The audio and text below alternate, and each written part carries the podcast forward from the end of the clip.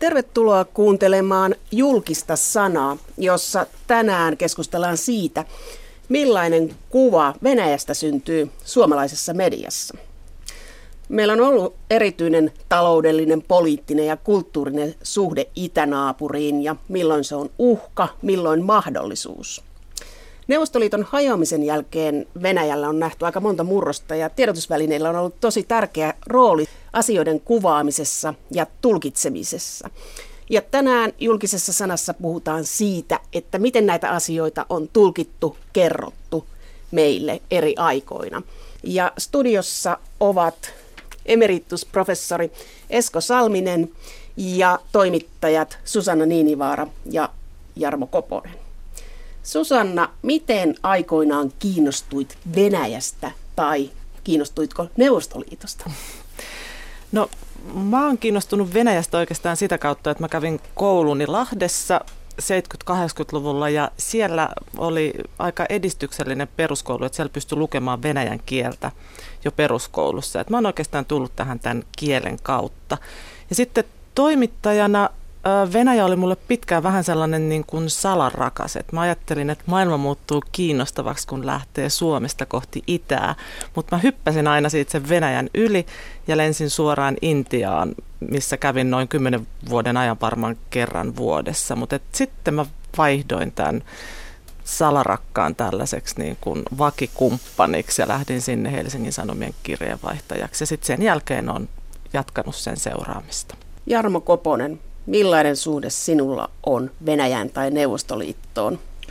Mä olen toisen polven toimittaja. Mun isäni oli talouteen erikoistunut toimittaja Ylessä ja oli sitä mieltä, että Neuvostoliiton kauppa on se, joka kannattaa. Että lue poika Venäjää koulussa, niin siitä saat ammatin. Ja ei ole kaduttanut.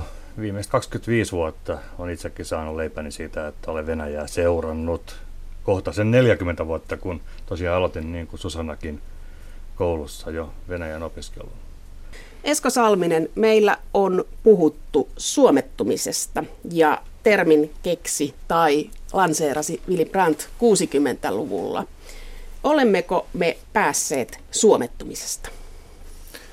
Se tietysti tuon kysymykseen vastaaminen vaatii tarkemman selvityksen, mitä tällainen suomettuminen on, mutta ihan, ihan lyhyestihän se on Venäjän vaikutuspiiriin ajautumista tai Venä, suorastaan Venäjän hallinnon alle määrätyllä, määrätyllä tavalla. Ja tämä suomettumisilmiö, niin kuin mainitsit, niin alkoi siitä, tämä keskustelu Euroopassa niin tästä 60-luvulta alusta. Ja sieltä se on sitten jatkunut sitkeästi, sitkeästi tähän asti, kun Neuvostoliitto sortui 90-luvun taitteessa.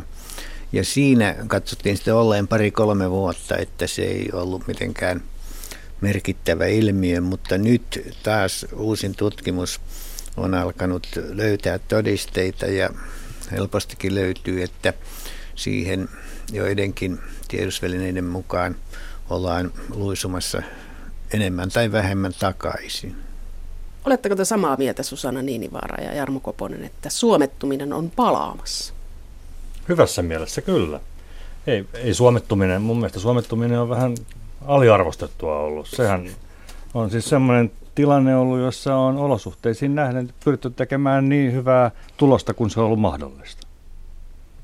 Kaikin puolin, niin poliittisesti kuin taloudellisesti. Ja tässä helposti lähdetään haukkumaan vähän vääriä asioita ja ihmisiä koska kyse on kuitenkin ollut siitä, että Suomen taloutta on pitänyt pyörittää jollain tavalla. Meillä edelleen käydään Venäjällä edistämässä vientiä. Yritysjohtajat ovat siellä suomalaisten ministereiden mukana. Ja, mutta ymmärrän kyllä, että tässä puhuu, suomettumissa puhutaan paljon siitä, että olivatko tiedotusvälineet suomettuneita ja oliko meillä olemassa itsesensuuria ja että onko itsesensuuri palaamassa. Se kai olisi se peruskysymys nyt. Voiko niin väittää? No se on eh, tähän suomettumiseen kuuluva eräs tärkeimmistä kysymyksistä, koska siinä voi sitten rapautua tämä Suomen aika kalliisti vuosikymmenien tai satojen aikana hankittu tai voitettu itsenäistyminen. Siinä on niin kuin vaara liukua tämmöisen suurvallan ohjaukseen. Ja, ja silloin se on se ilmiö vaarallinen Suomen, ei nyt fyysiselle olemassaololle, mutta Suomen poli- politiikalle syntyy tämmöistä korruptiota ja, ja, ja sitten tehdään kauppaa Venäjän kanssa jotkut piirit varsin Venäjälle hyvillä ehdoilla. Mutta se, mikä siinä on, on pahinta tietysti, että siinä syntyy sellainen poliittinen rappio ilmiö, josta toiset ovat ikään kuin sitten oikeassa ja toiset väärässä. Se jakaa Suomen kansaa ja näin, näin vähälukuisen kansan jakaminen ei tietysti koskaan ole mitenkään positiivista. Tästä, että onko suomettuminen palaamassa, niin kun mä ajattelen niin kuin omaa ammattikuntaani toimittajana, niin kyllä mä vastaisin, että ei. Tai ei ainakaan sellaisena, kun mä ymmärrän suomettumisen ajan tässä niin kuin tavallaan historiallisessa kontekstissa. Ja, ja sitten niin siis sekin, että mm, et eihän niin, ei, ei Venäjä tai Venäjän viranomaiset tai poliitikot niin kuin varsinaisesti koita kauheasti vaikuttaa siihen, miten me suomalaiset toimittajat Venäjästä kirjoitamme. Et, minkä mä käsitän, että on ollut tilanne kuitenkin joskus muulloin, tai että on ainakin ajateltu, että heillä on vahva näkemys siitä, miten he ajattelet, miten ajattelee, että Suomessa pitäisi Venäjästä kirjoittaa, vai onko Jarmo väärässä? näkemys on ollut varmasti ja se on mm. tuotu meille ilmi, että näin ei tehdä, mutta kun ajattelin omaa, omia työmahdollisuuksia ja niitä tilanteita, joissa minun olisi yritetty vaikuttaa, niin kyllä ne vaikuttamiset on ollut niin kautta rantain tehtyjä, että en ole niitä huomannut. Mutta tietysti voi ajatella niin, että toimituksissa on toimituksen johto, joka määrittelee aika pitkälle sen, että minkälaista asioista kirjoitetaan, jopa joskus miten niistä kirjoitetaan. Ja voidaan ajatella esimerkiksi sillä tavalla, että tällä hetkellä Suomessa ei ole varsinaista poliittista lehdistöä olemassa, eikä myöskään sähköisiä välineitä, joilla olisi poliittinen tarkoitusperä, joka tarkoittaa myös sitä, että ne on tällaisia yrityksiä, jotka pyrkivät tulemaan toimeen, tuottamaan voittoa ja sitä kautta niiden yrityksien johto, johdolla ja päätoimittajilla ja muilla on omat tarkoituksensa. Ja aika harva heistä on millään tavalla tekemisissä Venäjän kanssa suoranaisesti, muuten kuin Venäjän talouden kanssa, venäläisten yritysten kanssa. Jos mä nyt esimerkiksi mietin suomalaisia sanomalehtien päätoimittajia, niin mulla ei tule mieleen yhtään varsinaista Venäjän tuntijaa, paitsi tietysti Tapani Mäkinen, kokoomuksen päääänen kannattajan, nykypäivän, nykypäivän päätoimittaja, mm. mutta hänkin on mulle esimerkiksi tuttu sitä kautta, että me tunnetaan samoja yritysjohtajia. 70-luvusta niin siellä on niin kuin kahdenlaista mielipidettä, että kuka vaikutti ja kehen vaikutettiin. Esko Salminen, kumpi vaikutti enemmän suomalaiseen itsesensuuriin, me itse vai ulkopuolinen vaikutus? Tuo on hyvin tärkeä, mutta myös vaikea kysymys. Me jouduin tämän asian kanssa tekemisiin 60-luvun alussa, jolloin olin iltasanomien, tai tulin iltasanomien tämän ulkomaanosaston, jos niin sanotaan, vastaavaksi toimittajaksi. Ja silloin siellä koki kyllä selvästi, mitään nimiä mainitsematta, tämmöisen sormen heristyksen, että näin ei saa kirjoittaa. Et, et, niin kuin koettiin, että siellä Venäjää täytyy, se oli niin arkaluontoinen, ei nyt mikään pommi, mutta kuitenkin sellainen, että ei ollut sopivaa mennä jyrkästi arvostelemaan. Siis 60-luku alusta lähtien oli, oli tässä suhteessa hankala olla ulkomaan toimittaja, koska siinä täytyy vähän olla kieli keskellä suuta, ettei, ettei tehnyt näitä kardinaalivirheitä,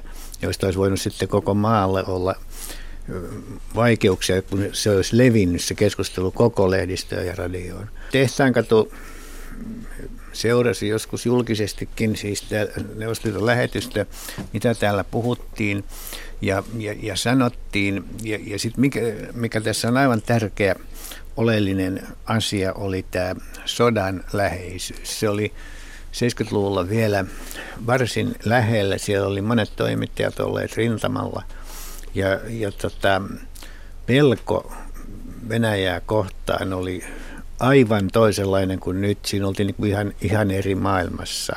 Että, että siis tämä Venäjän, Venäjän pelko oli jotenkin iskostunut Suomeen 400 000 karjalaissiirtolaista ja suuret alueen menetykset, ne, ne ei tuosta noin vaan kadonneet, eikä ne ole tietysti kadonnut määrätyssä määrässä vieläkään, mutta siihen vaikutti juuri tämä pelko, jolloin mm, tämän sodan aiheuttama aluemenetykset kaatuneet ja, ja, ja sitten tämä, että miten tulevaisuudessa käy, koska jenkit eli amerikkalaiset ja venäläiset hän koko ajan näyttivät niin kuin täältä katsottuna hierovan uutta sotaa tai joutuvan siis uuteen sotaan. Ja se, se, se pelko vaikutti siihen, että oltiin vähän kieli keskellä suuta, että miten tässä käy. Ulkomaan toimittamista siis tehtiin pelon ilmapiirissä 60- ja 70-luvulla.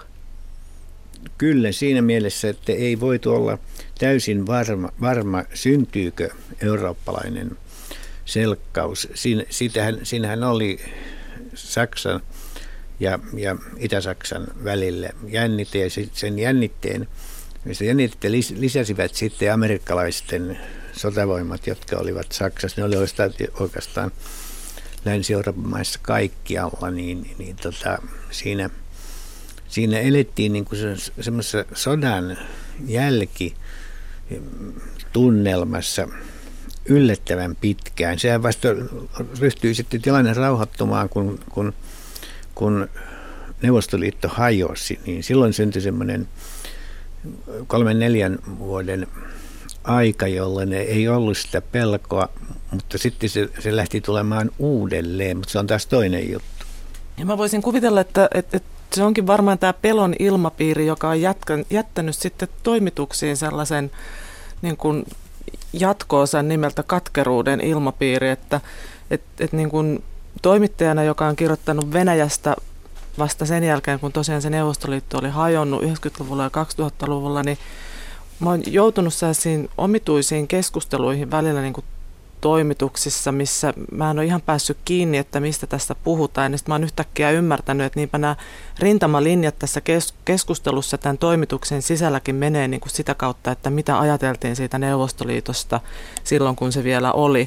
Ja silloin, kun siitä tästä Eskon kuvailemasta niin kuin pelon ilmapiirissä jouduttiin raportoimaan ja ottamaan ehkä huomioon sitten muistakin maista raportoitaessa. Et se, on, et, et se olisi kyllä kauhean mukavaa tämän journalisminkin kannalta, jos niin kuin näistä ilmapiireistä voisi jo niin kuin hiljalleen päästää irti. Täsmälleen samaa mieltä, että näistä, tästä niin kuin ilmapiirin muutos on tapahtunut ja se on tapahtunut nimenomaan sukupolvivaihdoksen myötä ja myös niin, että, että ei tarvitse puhua Kekkosen ajasta ja, ja, ja ja sen, jo, sen aikaista journalismista pelkästään, vaan voidaan puhua Koiviston aikaisesta journalismista. Ja se, mikä on nyt hyvinkin lähellä, niin on tämä Ahtisaaren aikainen journalismi. Mitä siellä on tapahtunut, miten se on muuttunut ja miten journalismi tulee nyt muuttumaan meidän seuraavan presidentin valinnan myötä vai tuleeko mitenkään. Mutta sen verran historiaan palaan, että siellä samalla reissulla, kun Mihail Karbatsov otti sen Stefan Vidomskin hänelle ojentaman Nokian jättipuhelinluurin käteensä, jota kuva on jaettu ympäri maailmaa ja pidetään edelleen semmoisena Nokian alkuna ja Suomen talouden nousun alkuna. Niin sillä samalla reissulla niin Karbatsov vastasi kysyttäessä Helena Laatiolle, että onko Suomi puolueeton maa. Ja sehän oli sellainen tilanne, että toimituksissa, esimerkiksi täällä Yleisradiossa, niin revettiin. Nyt se tuli, nyt sanottiin, Suomi on puolueeton maa. Ja minä silloin semmoisena alle kolmekymppisenä ihmettelin, että mikä tässä nyt oli niin kauhean ihmeellistä. 70-luvun alussa, jolloin kirjoitin tästä ulkopoliittisesta itsesensuurista ensimmäisen kirjan, niin silloin mulle sanottiin, kollegat sanoivat aivan selkeästi, että tuolla teoksella kyllä et tässä maassa mitään töitä saa.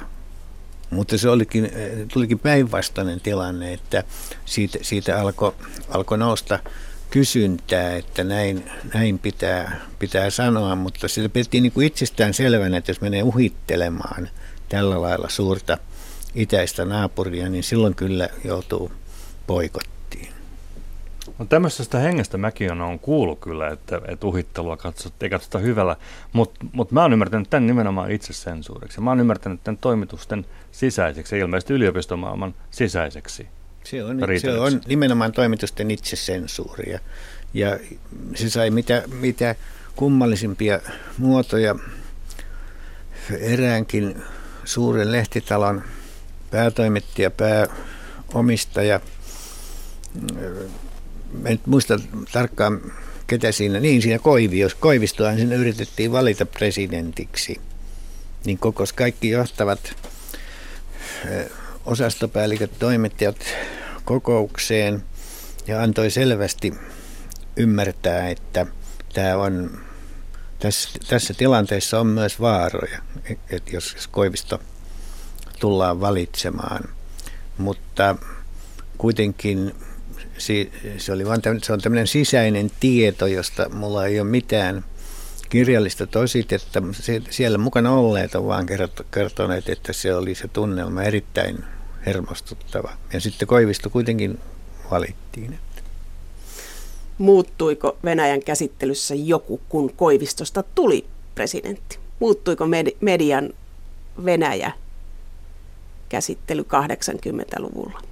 Pelko, mistä tästä mainittiin, se oli ollut, ollut tota, pienempi Suomen kansan keskuudessa kuin mitä itse kuviteltiin ja millaisen kuvan media siitä, siitä antoi, siitä varo, varovaisuudesta ja pelosta, että, että se Koivisto siinä tavallaan niin kuin vapautti sen kansan, siis kansan norm, normaaliin valintaan. Siinä se todella oli ollut varmaan monien, en nyt voi sanoa kaikkien mielestä erittäin vaarallinen tilanne, jota se ei sitten ollutkaan. Siinä mielessä tietysti varmaan journalismikin muuttui, kun muuttui talous. Että siis Koiviston kausihan oli nimenomaan vahvaa Neuvostoliiton kauppaa ja silloin tahkottiin rahaa sillä ja, ja Koiviston loppukauttahan väritti sitten taas Neuvostoliiton murtuminen. Et sikäli Koiviston kauteen mahtuu kyllä journalismin kannaltakin isot muutokset.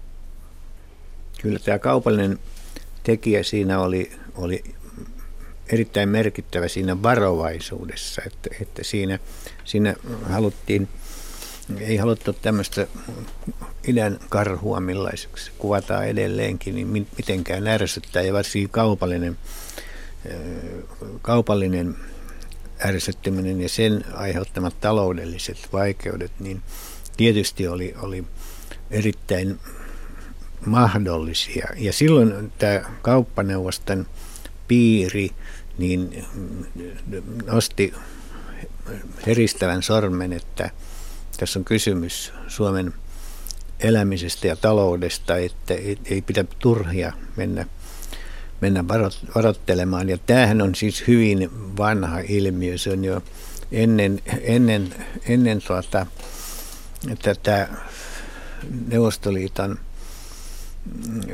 syntyäkin, niin, niin tämä Venäjän, milloin kuuluttiinkin Venäjän, niin nämä Venäjän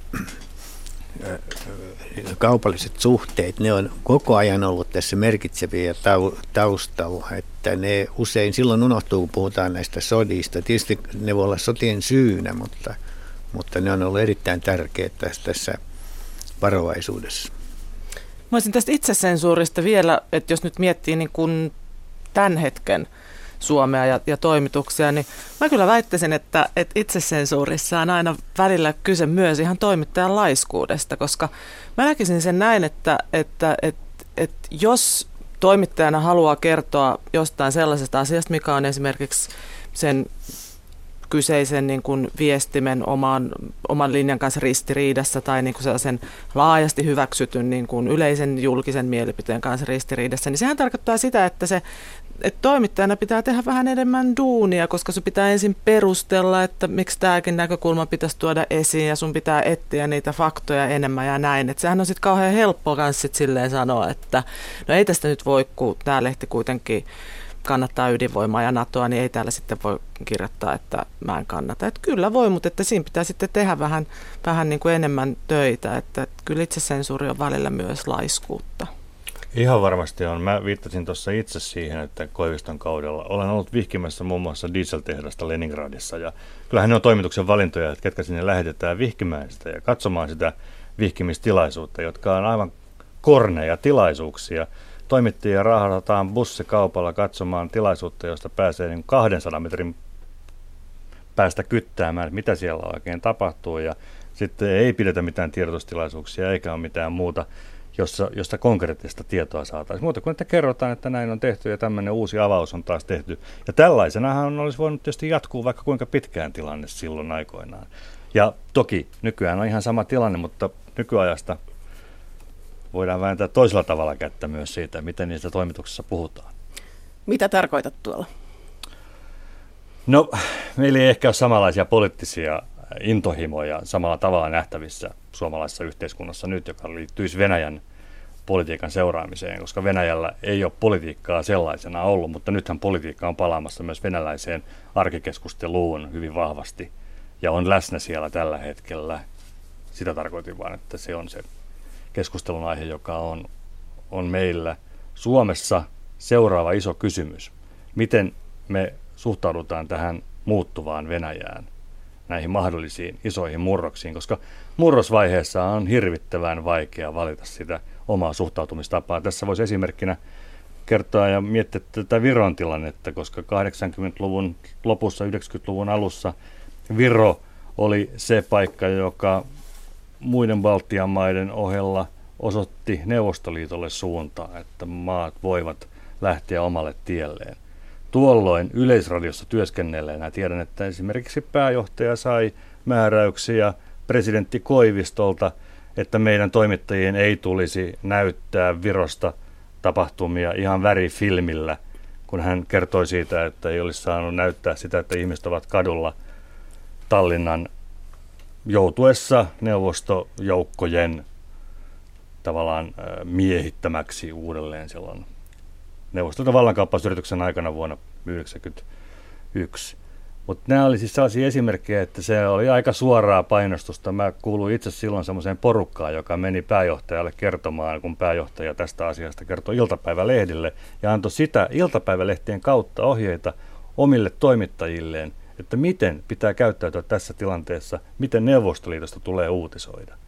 Ja me toimittajat tietysti reagoitiin siihen sillä tavalla, että eihän näin voi mennä, että pääjohtaja Reino Paasilina antaa meille käskyjä iltapäivälehtien kautta. Ja tämmöisessä valtuuskunnassa olin sitten mukana, joka kävi pääjohtajalle kertomassa meidän kannan, että tämä ei ole journalistisesti kovin pitkäkestoinen tämmöinen ratkaisu. Ja sitten hän tilanne muuttui ja, ja muuttui sillä tavalla radikaalisti, että tämmöistä asiaa ei tarvinnut enää ottaa esiin. Tuo on kiinnostavaa, että on sanottu, että Koivustelun aikana ei mediaan kohdistunut poliittisia paineita, mutta tämä juttuhan kertoo sen, että suoraan yritettiin vaikuttaa. Ja ihan varmasti yritettiin vaikuttaa moni muihin. moni muihinkin ja monella muullakin tavalla. Koivistohan ymmärtääkseni teki tutuksi nämä Santahaminan saunat. Siellä päätoimittajat istuivat, jos ei nyt kerran viikossa. Tämä on tullut esille siinä yhteydessä, kun on nyt naureskeltu vähän tätä Putinin ja hänen kardinaaliensa tapaa johtaa Venäjän tiedotusvälineitä, että joka viikko televisiokanavien ja uutistoimistojen johtajat käyvät saavat, saamassa ohjeet Kremlissä. Et ihan samalla tavallahan Suomessa on menetelty, menetelty vuosikymmenet. Et määrätty porukka on kokoontunut, päätoimittajat kokoontuvat varmaan vieläkin kerran kuukaudessa saunomaan lounaalle ja muuten päättämään asioista. Ja vaikka siellä ei mitään päätettäisi, niin tulee ilmi se henki, josta professorikin puhuu. Ja se yleinen henki on joku. Eli tämä on aika tiukkaa vaikuttamista ollut ja se on ollut koko ajan, vaikka koko, meillä puhutaan suomettumisen ajasta ja Kekkosen ajasta, niin se on jatkunut. Entäs sitten Ahtisaaren aikana, jatkuiko käytännöt? No mä vaihdoin silloin leiriä. Mä olin ulkoministeriössä töissä, töissä ja on allekirjoittanut semmoisen paperin, jossa lukee, että näistä asioista ei sitten kerrota. No kerro siltä. Sä et ole enää ulkoministeriössä töissä. Miten suomalainen media suhtautui Venäjään, kun olit ulkoministeriössä? Mun mielestä hyvin. Siis suurin ongelma oli silloin, ja on ollut pitkälle sen jälkeenkin ollut se, että saadaan viisumit mahdollisimman monelle toimittajalle, että toimittajat saisivat helposti Venäjän matkansa järjestymään. Mä oon itse sitä mieltä, että et, et niin tällä hetkellä, jos miettii sitä niin Venäjä-journalismia, niin mun mielestä sen suurin ongelma on se, että sitä on liian vähän. Mitä pitäisi kertoa et pitäisi, et esimerkiksi nyt se tulee hirveän hyvin ilmi nyt tässä, kun Venäjä on tällaisessa ö, murroskohdassa. Et, et me nähdään, että et, et siellä on tapahtunut poliittinen muutos. Yhteiskunnallisessa liikehdinnässä on tapahtunut muutos, mutta me ei tiedetä, mihin se johtaa, eikä kukaan tiedä. Ja sehän kertoo, ja sehän tarkoittaa sitä, että nyt pitäisi raportoida niin kuin hirveästi siitä kaikesta, mitä siellä nyt tapahtuu, ja analysoida, että ketkä on niitä uusia ihmisiä, ketkä nousee. Ketkä on niitä sen, sen van, tai tämän niin kuin nykyisistä vallanpiteistä niitä, ketkä pystyy ehkä antamaan jossain periksi. Ja kaikkea tätä kuviota. Että musta, musta itsestä tuntuu, että tuntuu siltä, että nyt tulee ilmi se, että, että suomalaisessa viestimissä on itse asiassa niin seurattu Venäjän sisäpolitiikkaa aika huonosti. Ja nyt niitä sellaisia toimittajia, jotka taitaa sen niin kuin sisäpolitiikan tiedätkö, merkkien lukemisen ja sen analysoinnin, niin niitä on liian vähän koska niitä juttuja ei ole. Et, et sellainen, et, et pitkään jotenkin niin kuin haukuttiin sitä Venäjä-journalismia siitä tai neuvostojournalismia, että se oli neuvostoliitos kertovaa journalismia, että se on vaan tällaista niin kuin kremlologiaa.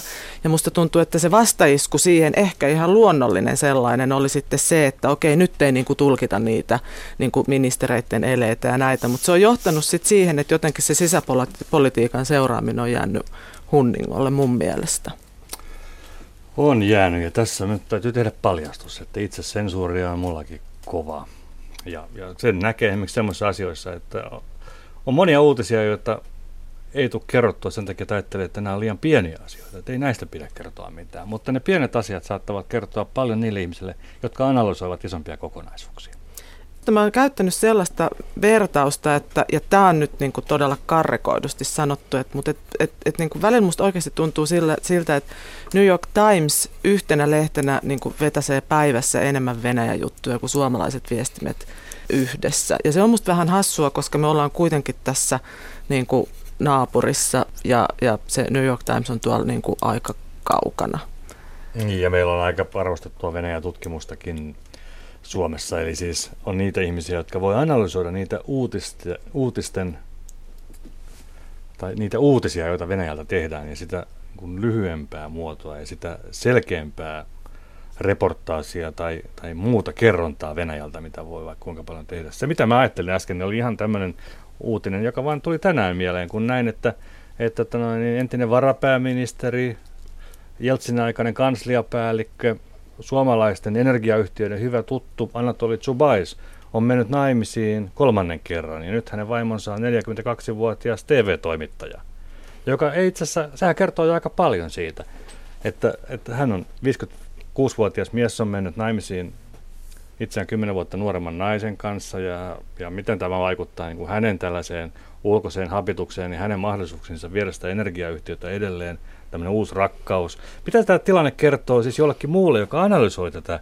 Venäjää ja Venäjän muuttumista, että siellä niin kuin ihan ringside-paikoilla, johtoportaassa tapahtuu jotain muutoksia. Ihan totta. Niin mä, Samalla mä... tavalla uutinenhan on ollut se, että onko Putinilla rakastajatar ollut vuosikausia tai, tai näitä pieniä viestejä, joita me saadaan, jotka itse asiassa, ne kuulostaa nyt siltä, että ne on näitä näitä juttuja, joita kerrotaan meillä seiskapäivässä, mutta niinhän se on meilläkin tapahtunut, että seiskapäivä on muuttanut ja murtanut meidän journalistista tapaa ja kulttuuria ja kertoo aika paljon erilaista asioista.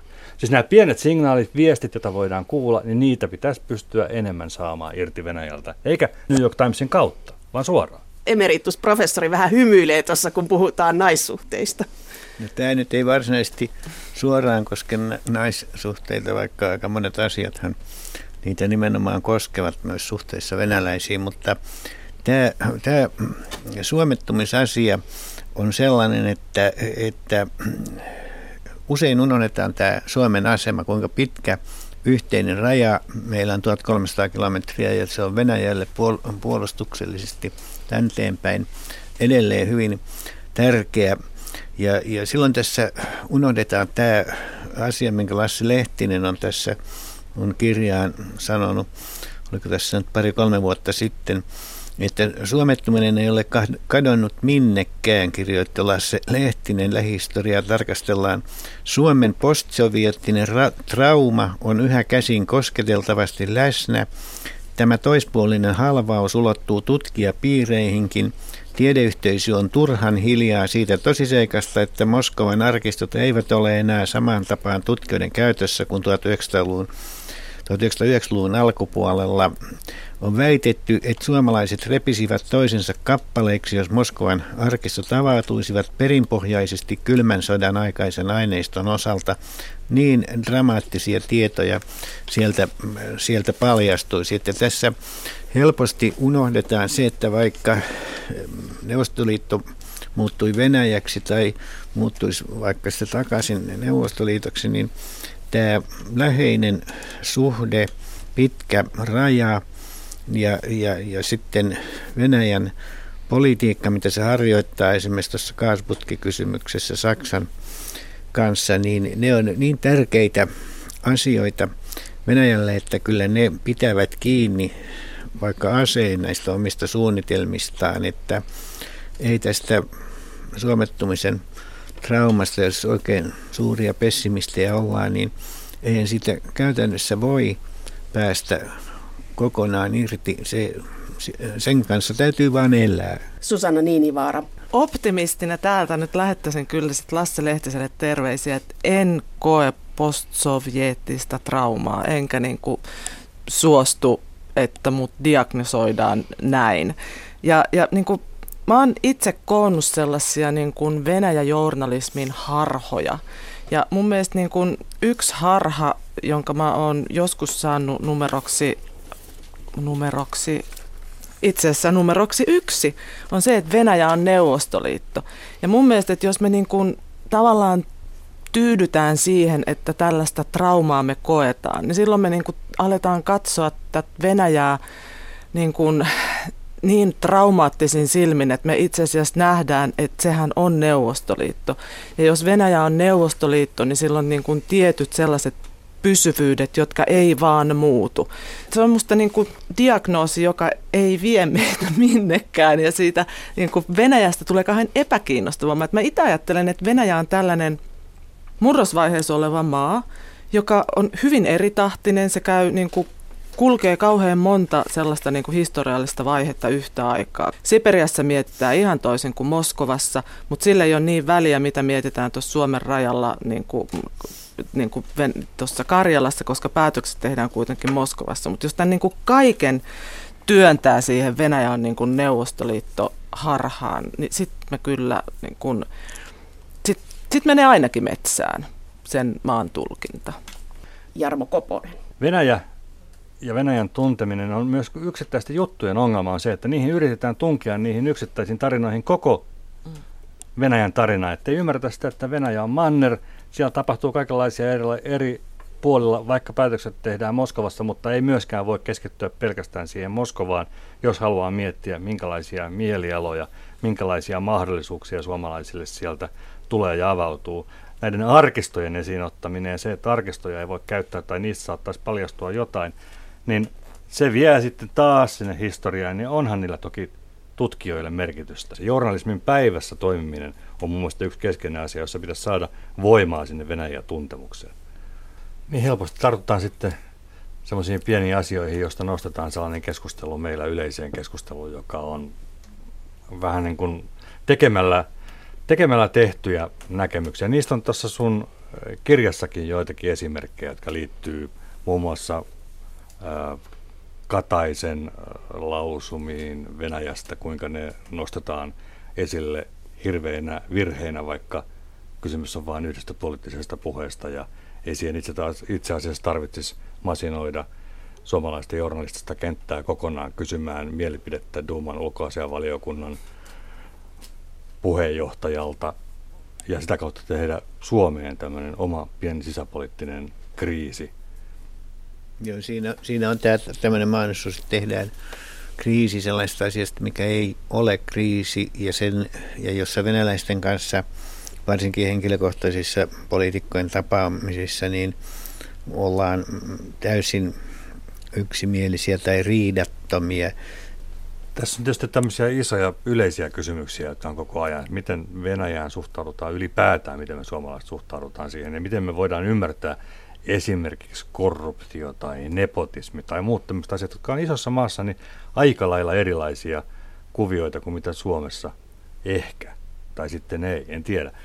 Kollega Jarmo Mäkelä kehuu kolumnissaan niin, niin parhaana korruption kuvauksena, nykyajan korruption kuvauksena, kirjoittamaasi, Susanna kirjoittamaasi ostoksilla esseet. Kesä. Kerro, mikä se on se.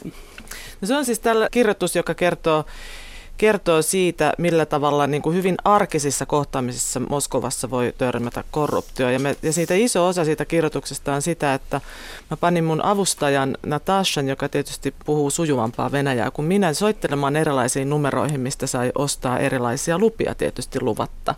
Ja, ja Natasha sitten ostelikin ukrainalaisena työlupaa ja armeenialaisena rekisteröintiä. Ja, ja, ja niin kuin hauskaa siinä on se, että kaikki onnistuu jo kovin niin kuin nopeasti, paljon niin kuin helpommin kuin sitä kautta, että, että tota, olisi, olisi lähtenyt niin kuin tällaista virallista, virallista tietä, tietä hoitamaan näitä asioita. Ja mä vasta tajusin sitten, kun se juttu oli ollut lehdessä, että se varmasti luettiin sillä tavalla niin kuin Suomessa sellaisena niin kuin kepeitä, hupsun hauskoja tarinoita Venäjältä. Ja itse asiassa sen palautteenkin perusteella, mitä mä sain lehdestä, vaikka se on niin kuin se yksi, yksi niin kuin tällainen venäläisiä niin kuin arjessa todellakin paljon ärsyttävä, ärsyttävä asia, mikä on nyt tullut ilmi myös näissä, näissä tota, protesteissa – mutta kuinka paljon sitten suomalaisten kansalaisten mielipide tai näkemykset Venäjästä vaikuttaa siihen, miten journalismissa kirjoitetaan Venäjästä? Koska kun on tutkittu suomalaisten ää, näkemyksiä Venäjästä, niin meillä asenteet on aika jyrkkiä, että ne ei ole 80-luvulta sitten muuttunut, kun on kysytty 2010 ja 88, niin Venäjä on uhka, pelottava ihan samalla tavalla. Eli vaikuttaako tämä kansalaisten mie- mielipiteet Venäjästä siihen, miten journalismi käyttäytyy? Esko Salminen. Niin, y- yksi näkökulma tähän on tietysti se, että edelleen tämä mun toistamani sota, silloin jos noinkin paljon liikutaan Venäjästä, Venäjästä puhuttaessa näistä sodista, itsenäistyminen, talvisota, jatkosota – ja sen jälkeen uhkaavat tilanteet, jossa sota oli taas niin kuin lähellä, niin, niin tällainen tietysti vaikuttaa kansalaisiin, myös, myös aivan nu, näihin nuoriin, jotka muuten suhtautuu, suhtautuisivat ihan toisin. Ja joskus minusta tulee, tulee samanlainen olo niin kuin tässä talvisodassakin, että kun on olemassa kaksi erilaista historiaa, kirjoitusta tavallaan koko ajan, että on olemassa tämmöinen rinnakkaistarina, ja on olemassa rinnakkaistarina, joka kerrotaan meidän tämmöisestä niin kuin poliittisen johdon näkemyksestä siitä, että kuinka hyvät nämä meidän suhteemme ovat. Ja sitten on olemassa tämä tarina, jossa me törmätään näihin ihan tavallisiin, tavalliseen kaupankäyntiin venäläisillä toreilla. Mennään sinne torille ostamaan niitä tota, suolakurkkuja ja muuta.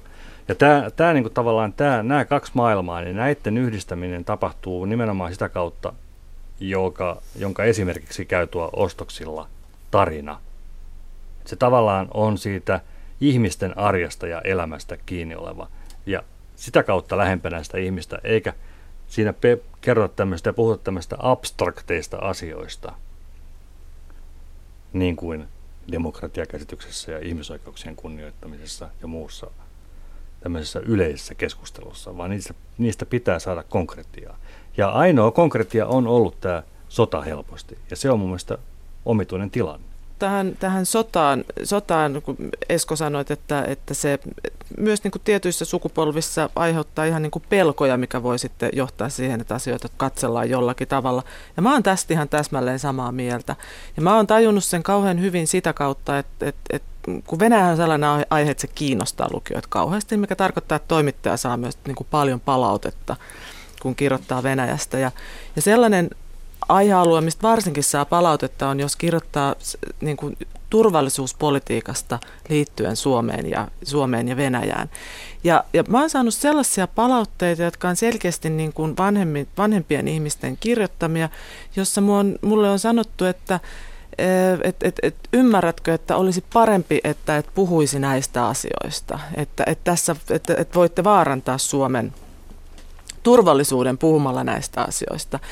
Ja, ja mä tajuan, että et, et, et niin kun, et, et ne henkilöt, jotka on mulle näitä kirjeitä kirjoittanut, niin ne ihan vilpittömästi ajattelee näin. Mun mielestä he niin kuin ihan vilpittömästi niin kuin heidän huolensa on turha, että, että, että se millä tavalla mä oon näitä asioita käsitellyt tai millä tavalla kuka tahansa toimittaja Suomessa käsittelee Suomea ja Venäjä turvallisuuspolitiikkaa, niin ei, ei sillä niin kuin tässä maailman hetkessä vaaranneta niin kuin maiden turvallisuutta. Mutta että, et, et se, et tämä on mun mielestä niinku se, se Eskon esiin ottama niinku pelko, mikä sit vaikuttaa siihen, millä tavalla niitä juttuja luetaan. Ja toivottavasti se niin kuin monimuotoinen keskustelu, joka, jota Venäjällä käydään kaikista aiheista, niin se tulisi esille meillä mahdollisimman hyvin. No, harha numero kaksi onkin juuri se, että Venäjällä on vain yksi mieli. Ja, ja, ja, ja se ja, ja vaihtoehtoja ei ole, koska vaihtoehtoja ei ole. Ja tämä on minusta sellainen, mikä vaikuttaa siinä niin kuin Venäjän journalismissa ja Venäjän ymmärtämisessä vielä ihan niin kuin tosi vahvasti. Ja se näkyy nyt kauhean hienosti, kun on näitä katuprotesteja. Sama liittyy tähän puolueiden muodostamiseen, että meillä on hirveän tärkeää, että on olemassa puolue ja että meillä on olemassa ystävyyspuolue ja että me ollaan kytkössä kaiken tämän kautta.